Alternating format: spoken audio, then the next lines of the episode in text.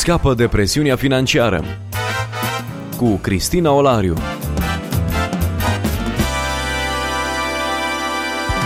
Bine v-am regăsit și astăzi la o nouă întâlnire discutăm împreună cu invitatul nostru, pastorul Titus Paștean de la Biserica Baptistă Vox Domini, reprezentant național Crown Financial Ministries. Bun revenit în studioul nostru! Bine v-am regăsit!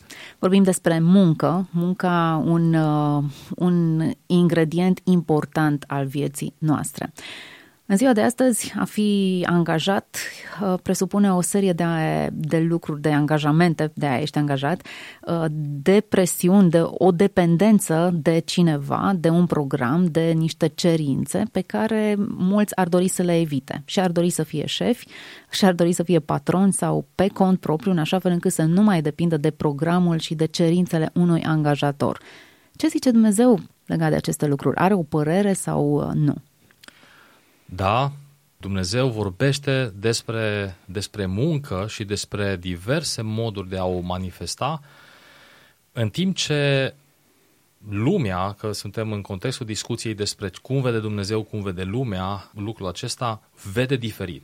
În percepția lumii, de exemplu, în economia lumii, cum am numit-o noi, ideea de a fi angajat pare ultimul lucru de dorit.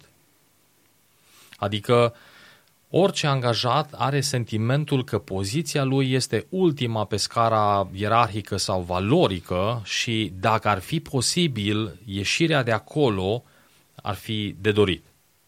Nu discutam într-una din emisiunile noastre anterioare despre faptul că munca ar trebui să ne ofere acel sentiment al valorii și nu neapărat bani? Ba da, doar că în gândirea lumii, găsirea sentimentului de valoare într-o paradigmă, într-o perspectivă în care poziția de angajat este cel mai neplăcut lucru, nu-i foarte ușor de dobândit. În schimb, Scriptura nu face o astfel de defalcare și nu înalță sau nu preamărește poziția de angajator în detrimentul poziției de angajat. Dimpotrivă, tocmai de aia spuneam că orice muncă este o valoare înaintea lui Dumnezeu, orice muncă este onorantă. Desigur, ne referim la activități normale de bun simț, nu ne referim la tâlhărie sau ucigaș angajat. Ne referim la activități care aduc un plus de valoare. Dar, pentru că în gândirea lumii se face această distinție între a fi angajat și a fi angajator, oamenii își doresc să nu fie angajați din motive oarecum greșite. În schimb, putem să ne dorim să nu fim angajați din motive bune și aș vrea să le explorăm. Îți dorești să nu mai fii angajat din cauza că angajatorul este văzut ca persoana care exploatează. Deci eu, ca angajatul unei firme, scopul existenței mele în mentalitatea șefului meu este să tragă pielea de pe mine, să scoată maximum de profit de la mine, cu scopul de a-i crește lui valoarea, de a-i crește lui greutatea în aur și în rest nimic nu mai contează.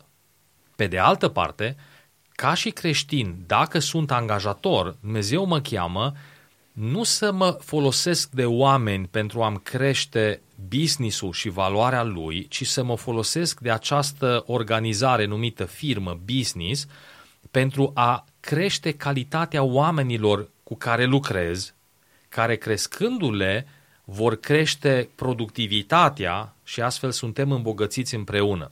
Practic, scopul meu ca și patron nu este să obțin profit cu cât mai mici costuri pe spatele angajatorului, ci să creez antreprenori, să îi dezvolt pe angajați ca să gândească creativ și să crească valoarea a ceea ce fac, lucru care se va răsfrânge pozitiv asupra amândurora. Este nou și greu de acceptat acest context. Fiecare angajator își propune în primul rând profit. Nu este o organizație caritabilă ca să-și propună dezvoltarea oamenilor. Din contră, caută oameni de valoare care să dea un plus de valoare afacerii. Așa este, cel puțin în gândirea pe care noi o cunoaștem. Însă cei care, de exemplu, studiază managementul de top vor observa că în organizații mari internaționale, în firme mari multinaționale, chiar unde nu sunt oameni care îl cunosc pe Dumnezeu sau nu își centrează business-ul în mod intenționat în jurul principiilor lui Dumnezeu, au ajuns să descopere acest principiu al împuternicirii angajatului în vederea creșterii productivității. Deci dacă îmi doresc ca business-ul meu să se dezvolte, nu trag 10 piei după angajat, ci îl invit să se transforme în acționar. Sunt companii mari care și-au vândut acțiunile, care și-au limitat deciziile într-un fel, invitând angajații să devină investitori. Productivitatea omului care la rândul lui este un fel de antreprenor cu acțiunile lui, pentru că de munca lui depinde valoarea acțiunilor lui în sensul contabil sau economic, este semnificativă. Deci până și oamenii care, cum spuneam, nu se centrează după principiile Scripturii în modul în care se face business, în alte țări, nu știu în România situații de genul acesta, dar au înțeles că este mai bine, este mai sănătos în vederea creșterii profitului final, este decât să exploatezi angajatul, mai bine să-l transformi în copartener, în coinvestitor, să-l faci un fel de antreprenor în relație intrinsecă cu tine, pentru ca efectul sinergic să aducă un profit care este mult peste ceea ce ai putea obține strângându-l de gât. Un sistem diferit, repet, un sistem foarte diferit de sistemul în care lumea gândește, dar chiar în contextul acesta și un angajator creștin ar trebui să lupte cu dualitatea acestei abordări. Vreau să-mi crească afacerea, este evident că nu pot să cresc foarte mult cheltuielile, un om în plus sau un salariu mai mare ar însemna o reducere semnificativă a profitului și poate nici nu putem vorbi despre un profit în condițiile în care taxele sunt așa de mari cum sunt în țara noastră. În acest context, angajatorul se luptă cu supraviețuirea de foarte multe ori în contextul acesta versus dorința de a nu exploata angajatul său. Cum l-am putea conduce înspre un principiu creștin? Probabil că nu putem trece pe lângă momentul deciziei vis-a-vis de ce spune Dumnezeu și ce spune aparența. Suntem în acest context al discuției referitoare la părerea lui Dumnezeu și părerea lumii sau economia lui Dumnezeu și economia lumii. Deja ne-am întâlnit cu această dilemă care nu poate fi acceptată, îmbrățișată decât prin credință. De exemplu, citam altădată, lumea spune, vrei să ai, adună, exploatează, reține. Dacă dai, pierzi. Scriptura spune clar, fără echivoc, chiar dacă este sfidător la inteligența umană. Cel ce economisește prea mult nu face decât să sărăcească, dar cel ce dă cu mână largă va fi udat și el. Deci nu cred că avem altă variantă decât afirmarea adevărurilor Scripturii și încurajarea oamenilor de a le proba ascultând de ce spune Dumnezeu. Așa este. După calcule, să zic, matematice, dacă tu crești veniturile angajatorilor, dacă crești beneficiile lor, automat profitul se duce în jos. Și da, putem face calcule matematice, graficele ne arată că este așa. Totuși, deja din experiență, alții au dovedit că ce spune Dumnezeu este adevărat, și anume, când un angajator își asumă riscul de a crește beneficiile, dar nu în mod gratuit, ci în sensul de a invita angajatul la un fel de parteneriat, la a privi munca pe care o face nu ca pe o necesitate, cum să spun, motivată de teama de a muri de foame, ci ca pe o oportunitate de a crește valoare, productivitatea omului în poziția respectivă este mult diferită și ceea ce pare o teamă, în sensul de vom pierde cu toții, este infirmată în practică. Deci, pentru angajatorul cu preocupări creștine sau necreștine, sau religioase sau nereligioase, invitația cuvântului lui Dumnezeu este să ținem cont de ce spune El și să ne schimbăm gândirea și să găsim modalitățile practice care ilustrează această gândire.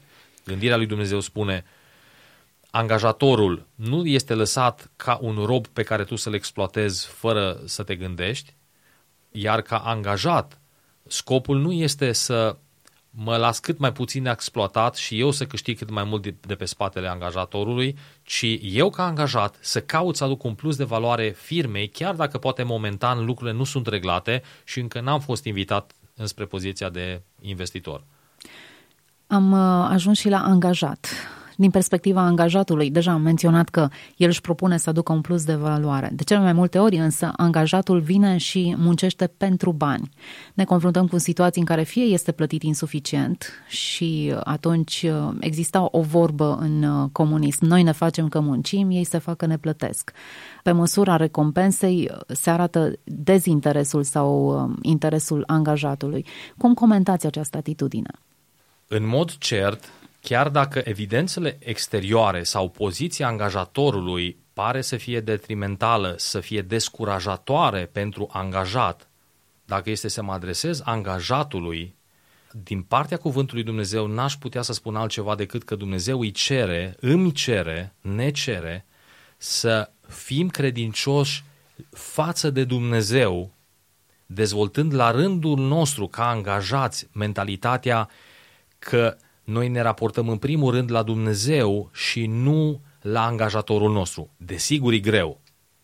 Când tu vrei să fii un angajat cinstit și să aduci un plus de valoare în firma pe care o ai și observi că răspunsul sau atitudinea șefului nu este de a te aprecia, de a te invita în conducere sau de a te transforma în antreprenor, nu vezi nicio preocupare în a te motiva, ci dimpotrivă abuzul crește, manipularea crește, presiunea crește, tendința este să te dai înapoi și să spui, ok, bun, am văzut, eu am încercat, am vrut să ascult de Dumnezeu, dar 1 și cu 1 face 2. 8 ore sunt pontat, lucrez în regie, oricum, după tot efortul meu nu s-a întâmplat nimic și atunci decizia merge în sens invers, mă mut în paradigma lumii și spun, ei se fac că ne plătesc, noi ne facem că muncim.